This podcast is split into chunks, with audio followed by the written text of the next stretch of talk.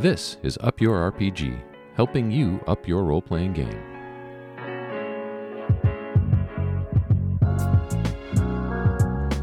In this episode, we're continuing to talk about character creation. Today, we'll discuss character weaknesses and how flaws can help improve role playing, both for players and for GMs. Let's get to it.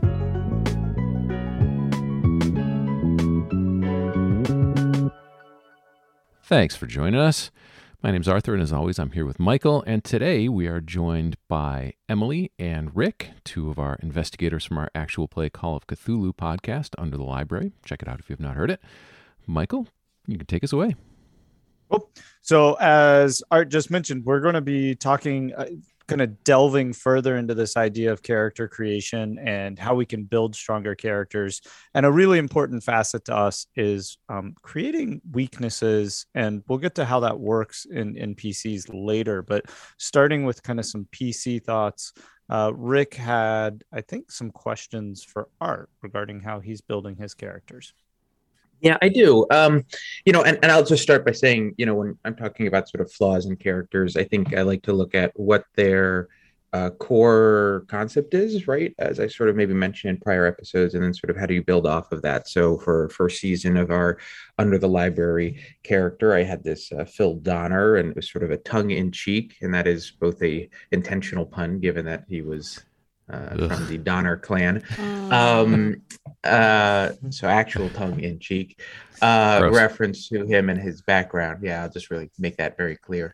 And um, it gets better the more you explain it. Exactly right. Let me just just spend 15 minutes harping on this. So, uh, his his background, right, is is being lost probably in, in, in the mountain passage, you know, with his family. And, and then wait, were you saying he ate a tongue? That was the that was the that was the oh, joke. That, that was the inference there. Yeah, okay. That was the inference. Subtle. I'm glad you picked up on that, Emily. Um, so uh, right on the nose, actually. So so uh, the the the background for him, right? It's stuck in the mountains, family dynamics, right? That are well things happen. And and subsequently right uh, he then picks up a flaw in terms of needing to be sort of resource laden right? And then that that follows throughout the show where he's carrying sort of bulk goods everywhere overburdening him slowing him down. That ends up sort of uh, compromising his horse at one point. And, and it becomes this sort of progression that stems from this sort of origin.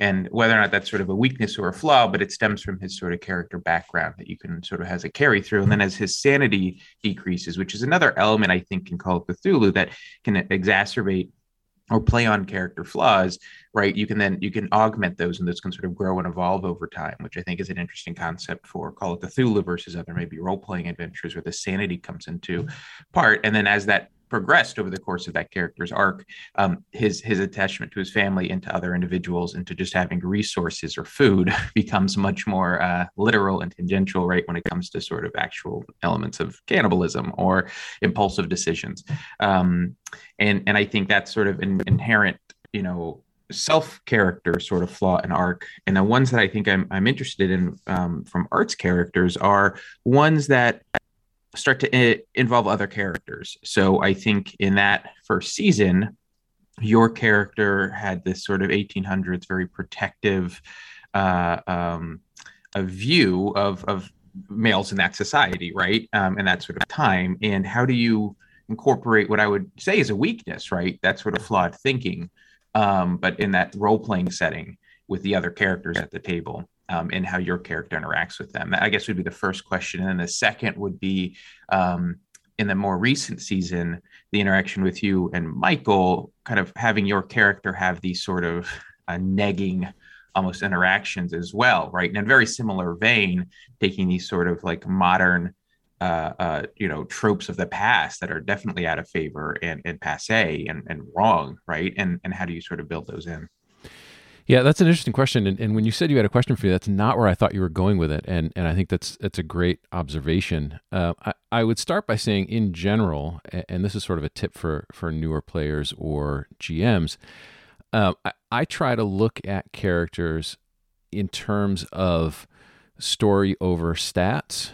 Uh, so I do tend to sacrifice uh, some min maxing when I'm building a character to make a better character, uh, to make a better story driven character. Um, and I, I, think that that is something that you'll want to talk to, uh, if you're a player, you'll want to talk with your GM about it because there are certain rule sets that that are more friendly for that, and certain ones that are not, um, and certain campaigns that are not. I would say that in in uh, Rick in our D and D campaign, uh, it just doesn't really make sense to have a more story driven character. Um, and uh, as we all know, I've lost a number of characters throughout that campaign, and I, I have gone less and less heavy on story and more and more heavy on min maxing as we go because that's the type of campaign we're playing. But in a more story driven uh, campaign, when you're trying to be more role playing heavy, uh, I think oftentimes leaving some stats weak if it makes sense for the character, actually makes your decision making better later on uh, because you're not trying to do everything uh, as normal humans wouldn't. Uh, you know, that character that you're referring to was a really smart guy. He was super weak, though, uh, and he had some very deep mental flaws. Uh, he had gone through some really horrible stuff in the past. Uh, yeah. And I think that that is actually part of what impacted how he related to women. Uh, the backstory, just very briefly, was that his wife had died and he felt responsible for it. Mm. So, in his later interactions with Emily's character, um, he was very misogynistic. He didn't want her to get into a dangerous situation, um, which was tough for me personally um, because that is certainly not how I would act, but it's how Harold would act. Um, and that's one of those times where I think as a player and even as a GM, when you're playing a character, you really have to sometimes put aside your your personal beliefs and let the character take the front seat, uh, which actually goes back to what I was talking about with with an interaction with Emily, is that um, and I think you alluded to this in, in sort of part two of your question. In our current season, uh, Michael has sort of forced Michael being our GM in, in that campaign. Um, has forced me into some situations that personally I felt very uncomfortable with, um, being demeaning to again Emily's character. Um, and my character in this campaign is female, so it's not a it's not a misogyny thing. It's more of a um, more of an age and education level thing. Uh, and I personally feel terribly uncomfortable the several times that I've had to do that. Um, but to play the character properly, I have done it, which is what I wanted to talk to Emily about. Those uh, what I was thinking earlier is that situation with Harold um, in the cave when you wanted to climb up that hole in the cave and Harold oh, didn't oh, want remember. you to. Um, so I, am curious uh, how how did you feel in that situation, both character wise and player wise, and and just to back up from that. Um, Michael mentioned pre-show how both of our characters in the first season um, were built stat wise in a very specific direction, which made us weak in others. And is that something mm-hmm. that you planned to do when you were making that character? Okay, so that's. Two I'll things. start with the first part of that, and uh, I am glad that you asked me specifically about both character and player in that moment because it was initially a very strange moment because yeah. we knew about Harold and we knew about the ghost or memory or whatever Millie was that was with Harold, uh, your character.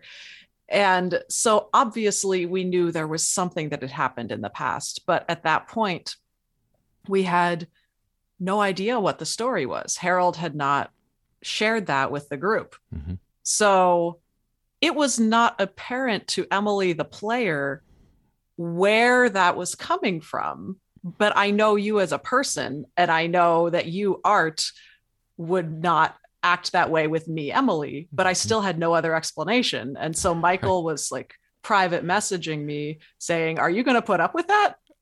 like, like I needed a, an extra push to not right. put up with that. Thanks. Yeah. Thanks, Michael. Um, and I pushed back, but eventually I let it happen because Florence would not have stood up in that moment under pressure in a cave with weird creatures and a disappeared like friend and say this is a moment for feminism. Florence being my character. Yeah. That. Um so so i let it go. But i was very glad that later out of game you explained why that why that happened. Mm-hmm. and i don't know I don't know what to do about that in game specifically. Like, I don't know if there was a better solution or if the tension of the moment was the point, was the solution. And because we wouldn't necessarily know everything about every character in the moment that it becomes relevant to the story. Mm-hmm. Yeah, that's a great point because it definitely built palpable tension in that moment. Yeah. Yeah. Yeah. And I guess that, you know, the, the, there's upsides and downsides to that, right? I mean, you could easily see, right, having conversations about that. And I think that's going to be important um, if there will be anticipated discord like that, right? And and and um, where you don't want to cause another player to be uncomfortable. Mm-hmm. Um, that's certainly been the downfall and and criticism of a number of other right like podcasts and uh, role playing sessions. I mean, there's several off the top of my head, and I think most can probably think of several themselves. Um, you know, and there's some right now, right, currently in sort of the like uh, Twitter sphere uh, mm-hmm. that are being talked about. And I think, right, where's that line in terms of trying to get a genuine reaction to something? And I think that probably comes down to comfort with you know the other person and how you know and where their lines are that we sort of talk about maybe before we start sessions overall, right, entire campaigns and your history. Um, but it, it is a nuanced thing because you don't always know where somebody's uh, maybe lines are, right? And as you're trying to really get into the role playing, that that could cause um, some tension, um, both in game and out of game. Yeah, I was I was actually writing some notes as as y'all were talking about that about you know where being clear here as as what we're recommending about creating tension at the table and also knowing what table that you're at and i think we have a larger discussion plan down the road for this but yeah. uh, you know certainly debriefing is always important as we usually do and understanding where that's coming from but also kind of honoring uh, we've had a couple of x cards pop up through the season and and when that happens a making sure the table's comfortable using it and then uh, b that as a as a gm or as a as a player you're respecting that somebody's saying hey you're, you're pushing me beyond in-game tension and you're starting to push me into personal tension. And so i, th- I think uh, you know as rick's saying those are really important to recognize.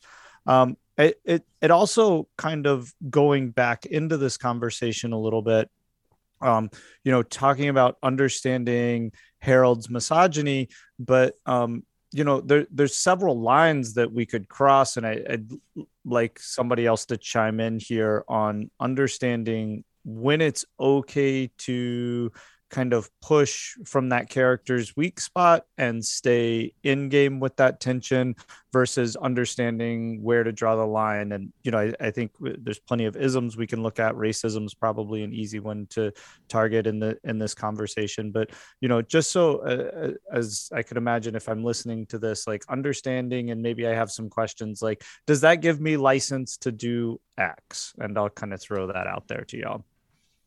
I had something I wanted to say that might also yeah, inform what we're about to what we're about to talk about. So I'll just throw in I, I've just been mulling over the past couple of minutes about how could we have uh, smoothed out that situation well without losing the aspect of Harold's character and interaction with Florence. And what I wonder is because for Emily, the player, it, uh, it helped a lot for me to understand that part of Harold's past, and Harold never got to share that. And at some points, it may be beneficial to the game to take that step into sharing backstory, even if it might not literally be the action the character would have done. Even if your character is not a person who would share in that moment, if Harold had said, I can't let you go because that little step out of character for him would give a whole lot of information to not only the players but also the listeners because the reason we spend so much time putting together these backstories is not only to give us as characters reasons to make actions and to make to do actions and to make decisions but also just to create a great story. And what happens if you never get to tell that part of your story I think that's an excellent point. Uh, and I think that's a great tip for players and for GMs, um, both in terms of GMs having characters and revealing their stories, and GMs allowing players space to tell their backstories, and players being a little more upfront with, I would like to tell this this character's story because I've got a number of characters that I've played and who have died and and that are in campaigns that I don't play anymore, who have backstories that I've never revealed Um, yeah. and, one in particular um, actually still kind of irks me that I have this great backstory for this character, and only a couple of, of the people who were in the campaign know the story. Um, and, and it doesn't really, it didn't matter to the, the particular storyline of the campaign. I just spent a lot of time on it. I thought it was really clever, and I never got to share it. Uh, so I, I do think that that's a that's a great thought to if you have a flaw, which most characters should, I think all characters really should, how can you then reveal that flaw in a way that makes sense for your character and for the story? Yeah. I have to tell you, Art, I actually was thinking about Harold and about this interaction between our characters when I made a decision about Jo in the current campaign to mm. reveal some information because part oh. of her character is that she has up until this point in her life very tightly held the story of her past and how she ended up in her, her, current situation without a family, without a network as an orphan. She didn't tell anyone, even her best friend Cully did not know what town she was from. Hmm. And so it was not in character for her to be like, okay, well, in this moment, I guess I'll just tell you this. Hmm. But I felt like it was important to let that part of her story out so that it could grow and shape the campaign. And mm. do you feel that that helped the character develop as well? I do. I because now she's going to have to deal with a lot from her past that she never did. Mm-hmm. But if I was being like there was nothing to say that that moment was the one that she would decide to to open up, but I thought that for the game and for my freedom to do things with my character, it was important. Mm-hmm. And it does. And that was influenced by our experience last season. Oh, that that's super interesting. Eh, from from another player's perspective, and sort of watching the the story with your character develop, it, it it appears to me like she is growing and developing, and that that was a major milestone for her um, to sort of start dealing with her trauma, and that voicing that was part of that process. Uh, so it, it looks, from my perspective, like like she is growing and developing. So I think it was a great decision. Hmm. That's great to know. Yeah, and, and, you know, on the converse, I'm sort of dealing with that and how to reveal that to the group with our current season and my more fanciful character of Bello, uh, in that he has sort of this layered backstory, but because of sort of this almost comical front, um, that hasn't sort of been peeled into, right? And um, but it explains at least some of his actions from like the the character's perspective that are still bewildering probably to the majority of both players and characters. Um, the fighting within the military complex and things like that the random punching uh, you know when somebody is screaming uh, you know, and and creating a, you know, and there's sort of a cacophony of sound and things like that were triggering for him based on sort of his hat past, but that's not really known to pretty much anybody, I think, or even Michael. And I sort of was messaging him on the side um, in terms of just sort of like what the character would do in a moment.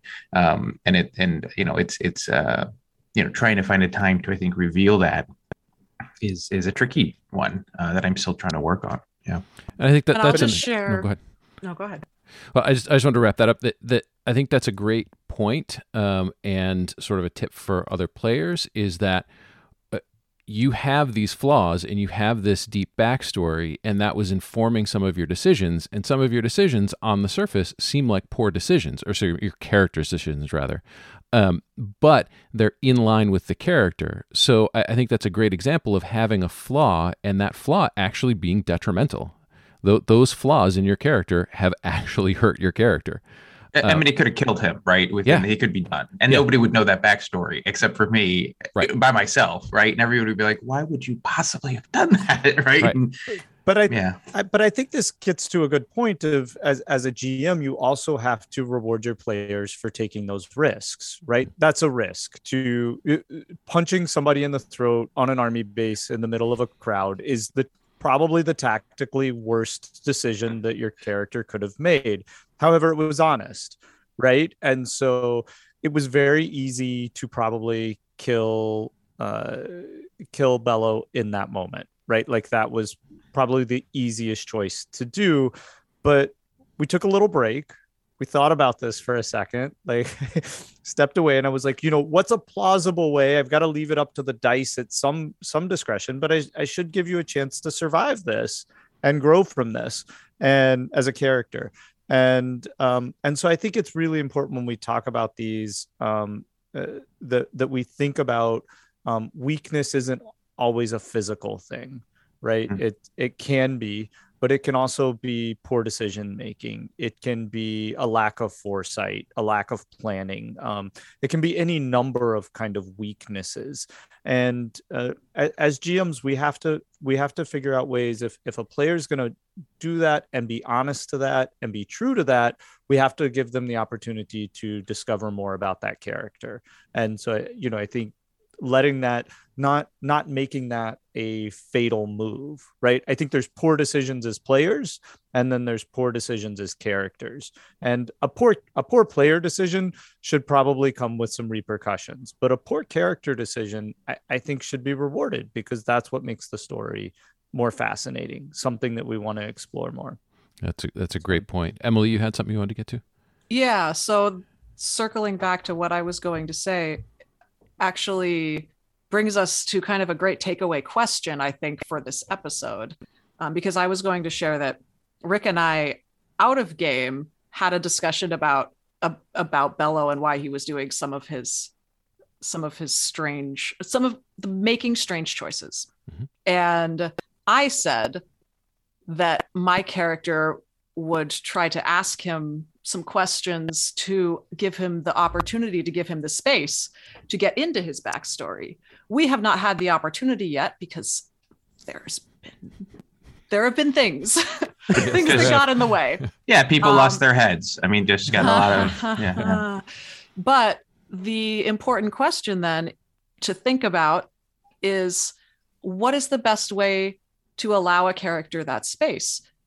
It's probably many things together. It's probably partially on the GM, partially on the character themselves to just come out with it as um, as Jo did, as my character did in this campaign. But also, it could be something where other characters ask because if you are in a campaign with people that you know put a lot of thought into their characters, you're not just murder hobos. You're not just just breaking things for the fun of it then if a character's choices seem strange to you, you should ask because there's probably a reason.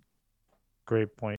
What about integrating? So I, I think as you as you talk about that, what about when somebody maybe puts you on the spot though, and you're not ready to reveal, or maybe it feels a bit expository? And do you ever lie in character to cover your character's backstory? Do you take a moment to try and do a little misdirection or red herring? Yes. Yeah, and I think that the the question is more do you allow the character to change from what you originally envisioned?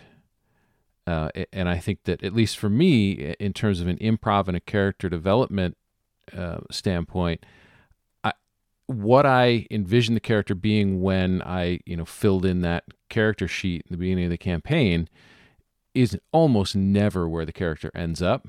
And I think having the having the flexibility to make those changes when story develops, uh, eh, you know, I don't look at it as lying or covering up, uh, and I guess it could be depending on on what you're doing. But I look at it as letting the character change a little bit for Emily's take on Jo, it, Jo had been very closed up until that point, but she saw an opportunity to make a change. You know, one of those those inflection points where where the story arc can go two different directions, and she chose chose that direction.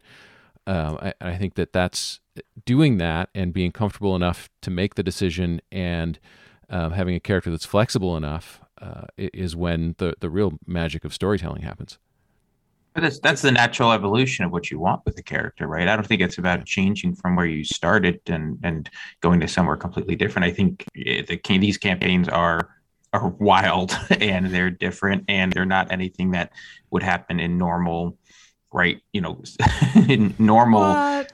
things, right? And so you would, yeah. So you would you would you would hope uh, that the shock and awe and um, surprise of these fanciful or you know high mythos you know situations are going to scar or change right them from a base. And i think it's not about lying but are you being honest to the, the character in that moment right and that sort of development over time.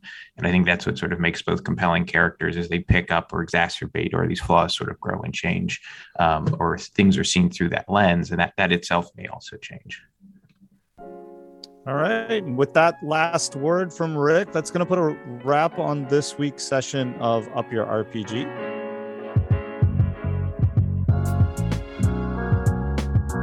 Thanks for joining us. You can always join us at upyourrpg.com. Hopefully, we've contributed to your game. Now go find a table.